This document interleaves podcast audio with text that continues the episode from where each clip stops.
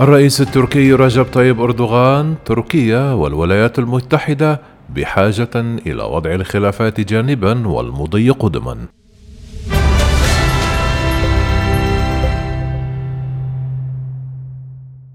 قال الرئيس التركي رجب طيب أردوغان أن تركيا والولايات المتحدة بحاجة إلى وضع الخلافات جانبا والمضي قدما.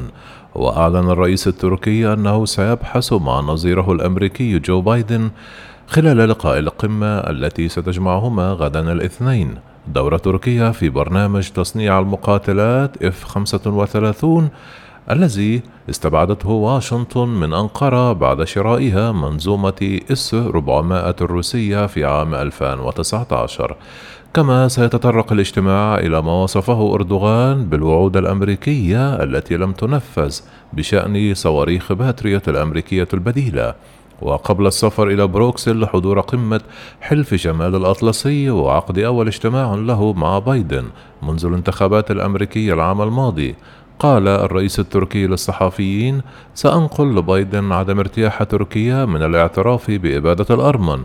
وعرف الرئيس بايدن وأردوغان بعضهما البعض منذ سنوات. لكن اجتماعهما يوم الاثنين غدا سيكون الأول لهما كرئيسيين. يأتي ذلك في لحظة متوترة بشكل خاص للعلاقات بين البلدين. قائمة الخلافات طويلة بشكل غير عادي بالنسبة إلى الحليفيين في الناتو. هناك الدعم الأمريكي للمقاتلين الأكراد في سوريا إضافة إلى شراء تركيا لأنظمة الصواريخ الروسية. كما أثار بايدن غضب أنقرة في إبريل الماضي بإعلانه أن القتل الجماعي والترحيل الجماعي للأرمن في العهد العثماني كان إبادة جماعية. من جهته خفف أردوغان مؤخرا لهجته المناهضة للغرب في الوقت الذي تكافح فيه حكومته الانكماش الاقتصادي الذي تفاقم بسبب جائحة فيروس كورونا. ولطالما روج بايدن العلاقات الشخصية التي طورها مع قادة العالم على مدار ما يقرب من خمسون عاما كعامل يجعله مجهزا بشكل فريد لتنشيط سمعة الولايات المتحدة الأمريكية بعد رئاسة دونالد ترامب. وفي الأيام الأخيرة ذكر لمساعديه أنه طور علاقة قوية مع أردوغان على مر السنين وفقا لمسؤول كبير في الإدارة تحدث لوكالة أسوشيتس بريس بشرط عدم الكشف عن هويته.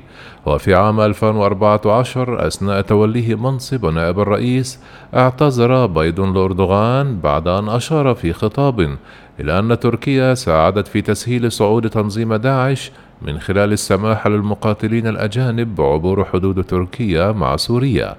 وخلال الحملة الرئاسية لعام 2020 أثار بايدن غضب المسؤولين الأتراك بعد مقابلة مع صحيفة نيويورك تايمز. وصف فيها الرئيس التركي رجب طيب أردوغان بأنه شخص مستبد. وبعد توليه منصبه انتظر بايدن ثلاثة أشهر قبل الاتصال بأردوغان. وهو ما كان ينظر إليه على نطاق واسع في تركيا على أنه إزدراء وكانت المرة الأولى التي تحدث فيها بعد الانتخابات عندما اتصل بايدن ليخبر أردوغان عن إعلان الإبادة الجماعية للأرمن.